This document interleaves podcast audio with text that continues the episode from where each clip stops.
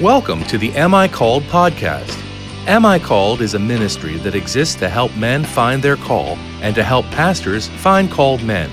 For more information and resources, visit amicalled.com. Now, here's your host, Dave Harvey. Hi, folks. This is the Am I Called podcast, and I'm your host, Dave Harvey.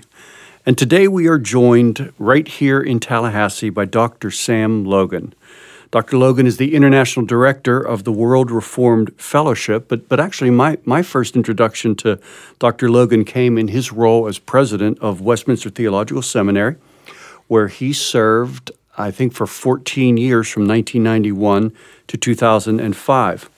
So, Dr. Logan's ministry story is, is quite vast. He's uh, authored books, he's received awards, appointments, educated at Princeton, Emory, and a number of other places. Uh, it's just not possible to do justice to this man's bio in a brief introduction. But, but I do want to say this about Dr. Logan is that he's a man who loves church history and he's taught extensively and thought extensively about all things Jonathan Edwards, and we're going to talk a little bit about that today. One of the things I appreciate particularly about Dr. Logan, though, is that uh, he, he, he's a churchman. He is uh, he's an ordained minister in the OPC, and he loves the local church and has committed his life to serving the local church. Dr. Logan, it's great to have you with us today. Wonderful privilege to be with you anywhere, Dave, but particularly in Tallahassee. Thank you. Well, Dr. Logan, you have trafficked for years in the world of the academy, uh, in the world of seminaries, but also in in the local church as well. So, so talk a little bit about how how should churches use seminaries in in training men, and and what dangers should be avoided. Tell me how you think about that. One of the frustrations that I had while working uh, in the seminary world was the difficulty of getting the churches which we sought to serve to make the training of the next generation of church leaders a high priority of that local congregation.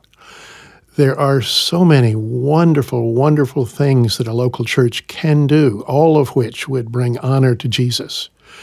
Um, but to get them to make the training of the next generation of leaders a priority was just almost beyond our ability. We were never able to make significant headway there. So, if, if there were one thing that I would love to see changed, it would be uh, that the local church, the denominations, whatever, um, make this training of ministers a high priority. I know you've probably thought about this, but what is it? What are some of the reasons why you think it was difficult for the local church to see that as a necessity, to see that as a way of securing, uh, humanly speaking, the, the future of the church? Let me step back and, and do a little bit of history first, Dave. Um, the uh, Massachusetts Bay Colony, the Puritan colony, was uh, started in 1630. And um, in 1636, before there was even uh, a regular food supply for the colony, uh, the colony decided to start a ministerial training academy um, called Harvard. And I remember reading once uh, in the diaries of John Winthrop, who was the governor of Massachusetts Bay at the time, that this had to be a priority of the entire colony because otherwise the next generation of Christians would be left leaderless. Um, I, I, think that the um, the failure of many churches to make this a high priority is probably related to the distant payoff of making it a priority. That is, if you in, invest your time, your energies, even some of your finances in ministerial training, it's likely that you will not experience the benefit of what you've invested for many years, if ever. Uh, it's highly unlikely that the person you actually contribute to training will come back and be the leader of that particular local church. Uh, so it's a matter of where you see uh, positive feedback from your ministry activities that impacts where you place your priorities in setting church budgets, in assigning uh, tasks to the pastoral staff, and so on. Yeah, it seems like if churches could could be investing in men that th- that they knew were going to either come back or they knew where they were going to go, that it would deepen the sense of relational connection, the sense of emotional investment, um, in, and and release the funds perhaps a little bit more. I think you're probably right, um, th- though it's it's fairly rare for. Uh, at least in my experience, for someone who emerges from a local church setting uh, to return at to return at any point to that specific local church setting. Um, some denominations uh, are able to uh, see the results of what they put into training by having those that they train go into churches of that denomination. But even there, um, the, the problem is not so much, in my judgment, and probably talk about this a little bit more later, um, the financial contributions. Uh, of course, seminaries would love to get any financial contributions. Um, but the really important thing for churches to contribute is the time of their present leaders into the lives of their future leaders. Um, that's the most important thing, and, and it's the thing that's most often lacking in many modern American and global theological seminaries. Now, Dr. Logan, I'm to I'm to kind of pick up there and, and switch tracks a little bit by uh, by remembering back to a time when I was pastoring a church up in Philadelphia, and you came. I invited you in, and you came and you joined our pastoral team. Actually, I think we came to you up at Westminster, but uh, you you joined our team to teach us on the life of Jonathan Edwards. And I'm curious, as we're talking about you know seminaries and, and training men, what would you say Edwards added to the church's understanding of training men for ministry? Oh, my. Uh, you said we'll go about two or three hours on this one. Uh, I'd love to. Well, first of all, um, the world, the, the, the, church world, the ecclesiastical world, as well as the theological world, has changed drastically from Edwards' day. Um, the training that Edwards received and the training that Edwards gave was intensely personal. Um, you may recall that um, a young man named David Brainerd lived in the home of the Edwards family for a number of years before becoming a, becoming a missionary. And it was that um, daily contact that I think had the greatest impact on uh, uh, David Brainerd. Um, I mentioned to you earlier, as we were chatting, that um, unfortunately for the church, uh, Edwards died um, two and a half months after he became president of what is now known as Princeton College. And we would have loved to see how he might have structured ministerial training at a college like that. Um, the primary training that was received for the latter part of the 17th century and into the uh, 18th century was intensely personal, one on one.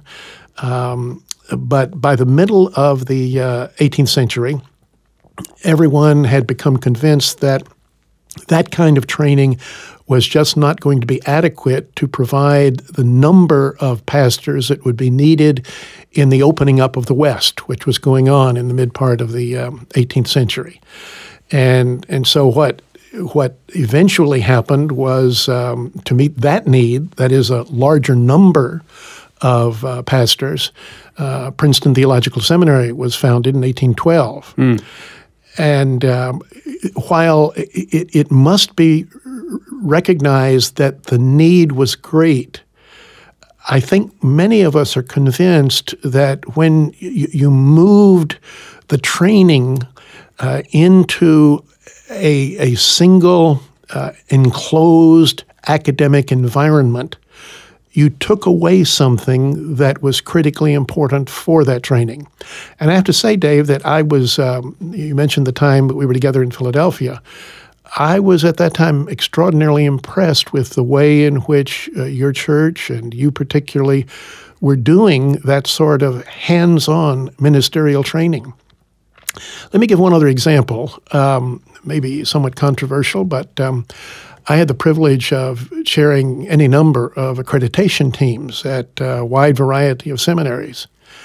And um, the seminary that I thought was doing the best job along the lines of actually mentoring men for ministry was a Roman Catholic school. Mm. And the reason why they were doing such a good job was that the priests who served on the faculty lived in the dorms with the students. Of course, priests could not be married, so they didn't have families to care for. But uh, when when uh, a priest would get up in the morning and go to take a shower, uh, he would be surrounded by the people whom he will be teaching in another hour. That kind of intense personal involvement is um, is something that is is just very very difficult to attain when you do most of the training in an academic environment. So mentoring was embedded into the entire system of how they were they were training men. I, I would even uh, doubt that they thought specifically about that.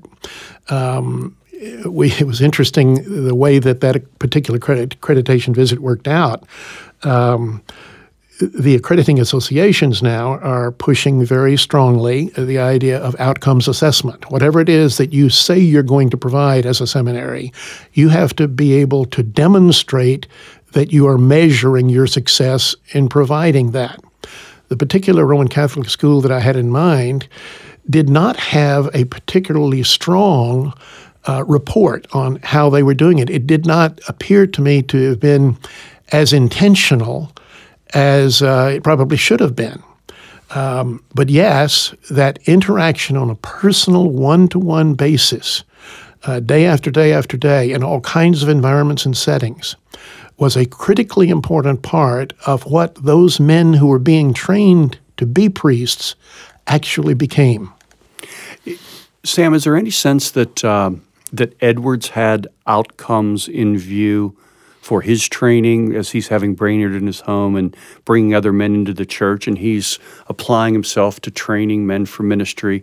Was there an ideal pas- a profile of an ideal pastor that he was aiming at? I don't know of any place where he addresses the question in those terms. That's really a 20, 20, 20th, 21st century type of question. However, he does provide an answer in what I would regard as his most important work, the uh, Treatise on Religious Affections. Uh, he talks there about the most important sign that the Spirit is at work in someone's life.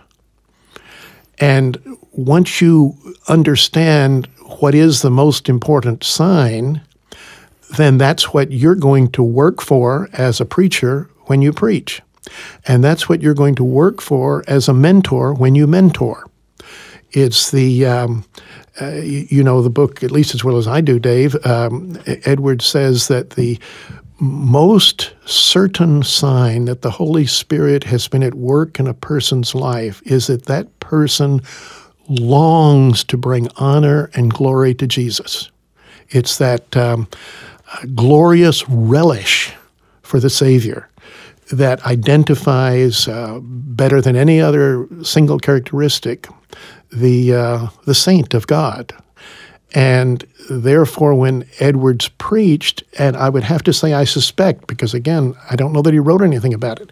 I suspect when he interacted with David Brainerd in their home, he was being motivated by what he had written in the Treatise on Religious Affections to uh, stir up holy affection for Jesus. That's that's what's most important. Other things are critically uh, important as well, but the most important thing of all is that there be this holy relish for the honor and glory of God in Christ.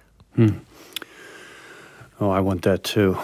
Um, Sam, this question is just a, a point of curiosity, but given his relationship with, with David Brainerd that you're talking about this morning, uh, you know, Brainerd is at Yale and he, he has his uh, historic statement that he makes that results in his expulsion.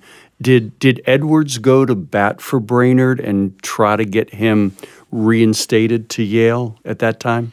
Good question, Dave. I'm sorry I don't have the answer. Um, why don't you get George Marsden down here? He can answer any question. I, George Marsden has written what I think is the most uh, amazing book on Edwards of, of any author. And I remember I was speaking at a conference with him in uh, Wheaton, Illinois once, and um, had lunch with him. And the astounding thing was that he said to me that in writing his book, what, 700 pages on Edwards, he had to leave out about two thirds of all that he had learned about Edwards. Mm. So there's a phenomenal amount, and um, uh, the Yale uh, Center for Edwards Studies is is an extraordinary resource that pastors and would-be pastors should make use of. All of its resources are free. You can search uh, all of the Edwards archives. They are in the process now of creating an Edwards encyclopedia, which is supposed to be published next June. Um, and you could probably find the answer to your question in that material somewhere. But I don't know of anything that he did to try to get David Brainerd reinstated. You know, Sam, the first time that we that we met, and I I don't expect you to remember this at all, but it was at a uh, it was at a graduation ceremony at Westminster Theological Seminary, and we passed in the hallway, and you immediately greeted me and you took in that moment a very active, real interest in me, our church, uh, my doctoral project. You asked me to send you a copy. And it was evident to me in that moment that you were no mere academic, but, but a man with a pastoral heart. So I want to talk a little bit about that. How does, let's say we have a, a man listening who who feels called to ministry. He doesn't feel like he he's got a heart for people or a heart to care for the church, but he feels called to ministry. He wants to grow in that area. How does a man cultivate a, a pastoral heart, a, a heart that initiates care and love towards others? I appreciate your introductory comments. I feel totally uh, unworthy of those. Um, but I, I would like to try and answer your question. Um, and it comes partly out of what I felt that I did not get and what I continue to feel that the church of which I'm an ordained minister does not often provide. Um, and I guess I would put it this way to the potential ministry training student find a mentor. Um, he uh, may be a, a full time minister or he may not be. Um, find someone who will make the time to be with you through all kinds of circumstances. Um, the first such mentor I had was a man named Leroy Oliver. When I first met him, he was um, retired, a retired minister of the OPC. And so he must have been 75 when I was 30. Um, and the Lord gave him to me for only about 15 more years. But um, I, remember that when we ran into a particular family issue, um, I, I, just felt it was absolutely natural to call Roy and say, Can we have a cup of coffee? I need your help to think through this. So, my, my major advice would be to every candidate for the ministry start early to seek a mentor. Don't wait for a mentor to offer himself to you. Um, you may be turned down. Um, in my years on the ministerial training subcommittee of the Orthodox Presbyterian Church, we we learned that um, it was hard to get the very best pastors to serve as mentors because they were too busy. So you you may run into uh, some frustrations in seeking a mentor. Don't give up. I believe that the most important thing you can do is um, be under the spiritual care of a more mature Christian individual. Usually that'll be a minister, but not always. And in my case, it was a retired minister. Uh, so th- I, I, just think that that, that personal hands-on touch um, is so critically important because it's going to teach you what you need to be to others in the future, whether you have a church of 5,000 or a church of 50. And part of the way that you've wanted to mentor men has been in the area of uh, of preaching, and I think I think specifically of the the work that you co-edited, or you you were the editor of the the preacher and preaching. You know, I think a book that's helped a lot of pastors to become preachers, and, and there were other contributors in that book like Packer and James Boice and R.C. Sproul. Uh, you know, I'm just I'm just curious, Sam. You know, tell us about why that book materialized. In other words, what what was missing that you were seeing in in the preaching at that time that you wanted to address? Because this was the '80s, correct? That book was yes. Okay, yes. so yeah, talk about what was going on back then. Well, first of all, I have to say that it wasn't my idea. Um, two Westminster students and one other Westminster faculty member came into my office one day and said, "Let's do a book on preaching." Um, and uh, I, I, give them the credit for the idea. Um, I ended up serving as editor, um, but I think that the idea was theirs. Let me get at your question a slightly different way from the way in which you asked it. Um, as a result of my studies of Edwards, when Ed Clowney uh, asked me to begin teaching some preaching courses at um, at Westminster, um, I, I, tried to figure out what was the best way to try to apply to the preaching of men who would be preaching for years after I was long dead and gone. What was the most important thing I could try to uh, give to them from Edwards? And I came up with um, something that, again, is taken out of the religious affections um, and it also is related to what we were talking about earlier in terms of outcomes assessment.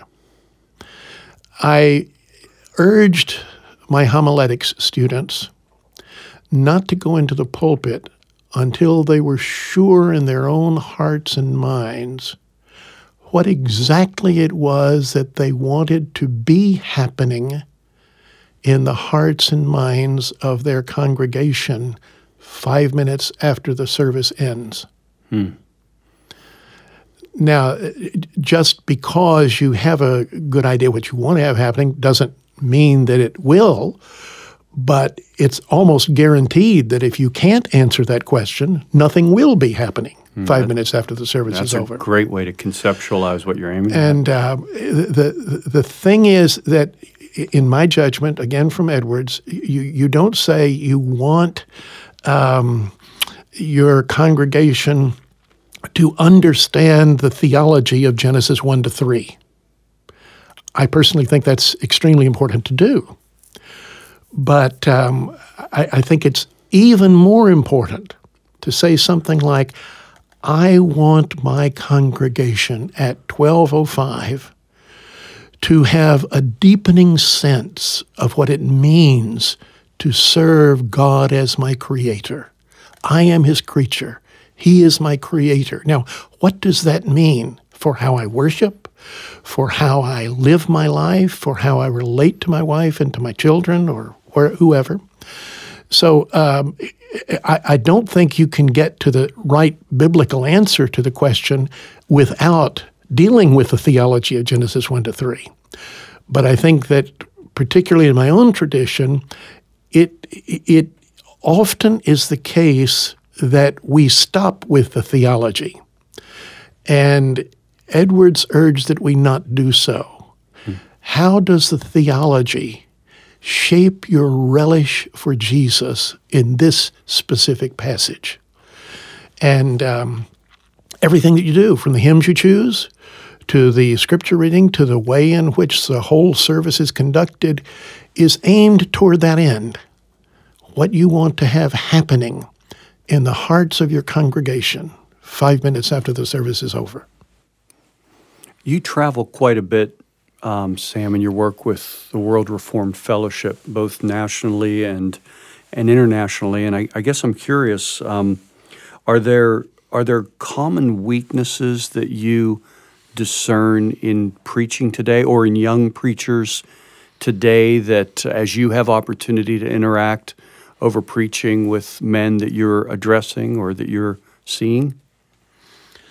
Oh, Dave, that, that really is such a, a broad question. Um, uh, we uh, were part of a major consultation on global theological education in Sao Paulo, Brazil, in June, and um, it was remarkable to see how diverse both the methods of theological education and the problems inherent in theological education were in the 65 different countries that were represented there.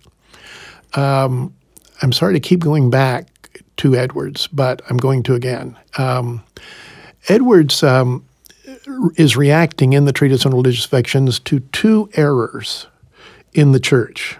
And my answer to your question is that these two errors are the ones that continue to plague us wherever you are in the world. Now, which one it is depends on where you are in the world. Um, the, the one is um, an overemphasis upon the intellectualization of the faith. That is, we, we teach only uh, heavy duty theology, and that's the end goal for us. The other um, inclination is to make everything an emotive kind of experience that has no solid rooting in theology. Um, and Edwards, at the beginning of the religious affections, talks about the difference between uh, having minds that know the truth or having emotions that are raised to the highest level, the differences between those two things and religious affections where you you really find your foundation in sound theology, but you're never satisfied just with that theology. Edwards um, made the comment once that the most theologically orthodox person in the universe was Satan. He knows the truth about God. He knows the truth about Jesus. He was there on the uh, Mount of Temptation, but he's not a Christian. Why not? Well, there's there's something he has not done. He has not come to relish the beauty of Jesus. And so, whether I'm speaking with my brothers in in um, a majority world context, where the worship services are sheer emotion, or whether I'm worshiping with my brothers in a uh, Western situation where heavy duty theology is um, the, the desired outcome, I, I think th- that the errors are are similar in that they they fail to take account of the total picture that is presented for us throughout all of Scripture, and particularly in the Gospels when you when you see and and, and understand who Jesus is. Now you, um, in order to make an investment into preachers, you helped to write, you co edited, and I think contributed to a book called Sermons That Shaped America, which is a, you know, it's a fascinating compilation of, of different sermons. Um, why don't you just, Sam, why don't you pick one of them and talk about the impact that you think it made? Oh, my goodness. Pick one. Um, the um, first one that is in the volume is a sermon by John Winthrop, a man whom I mentioned earlier. Um, he was preaching it, and by the way, he was not a minister. He was not theologically trained, but he was the person in charge of the establishment of the Massachusetts Bay Colony. And so on the boat on the way over from um, uh, England uh, he did preach at the at one of the worship services on the ship. The sermon is entitled "A Model of Christian charity.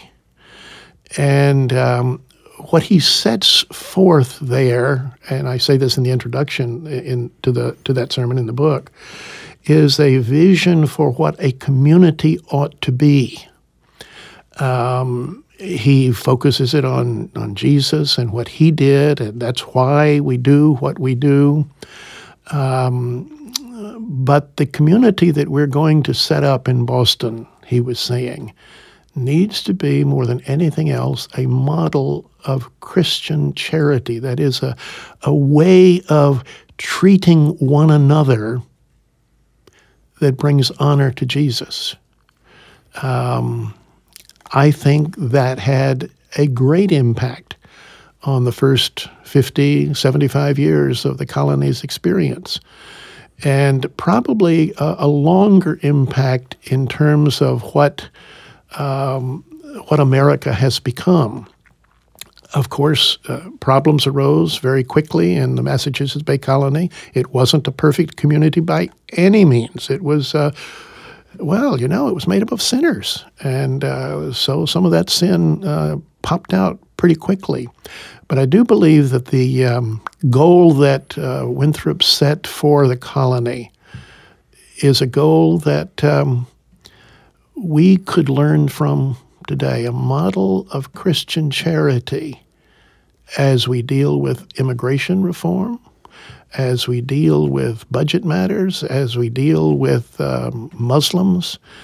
Um, we, we need in all of these cases to be sure that we're doing all that we are doing because we think that, that, that what we are doing is the best way to bring honor to the name of Jesus.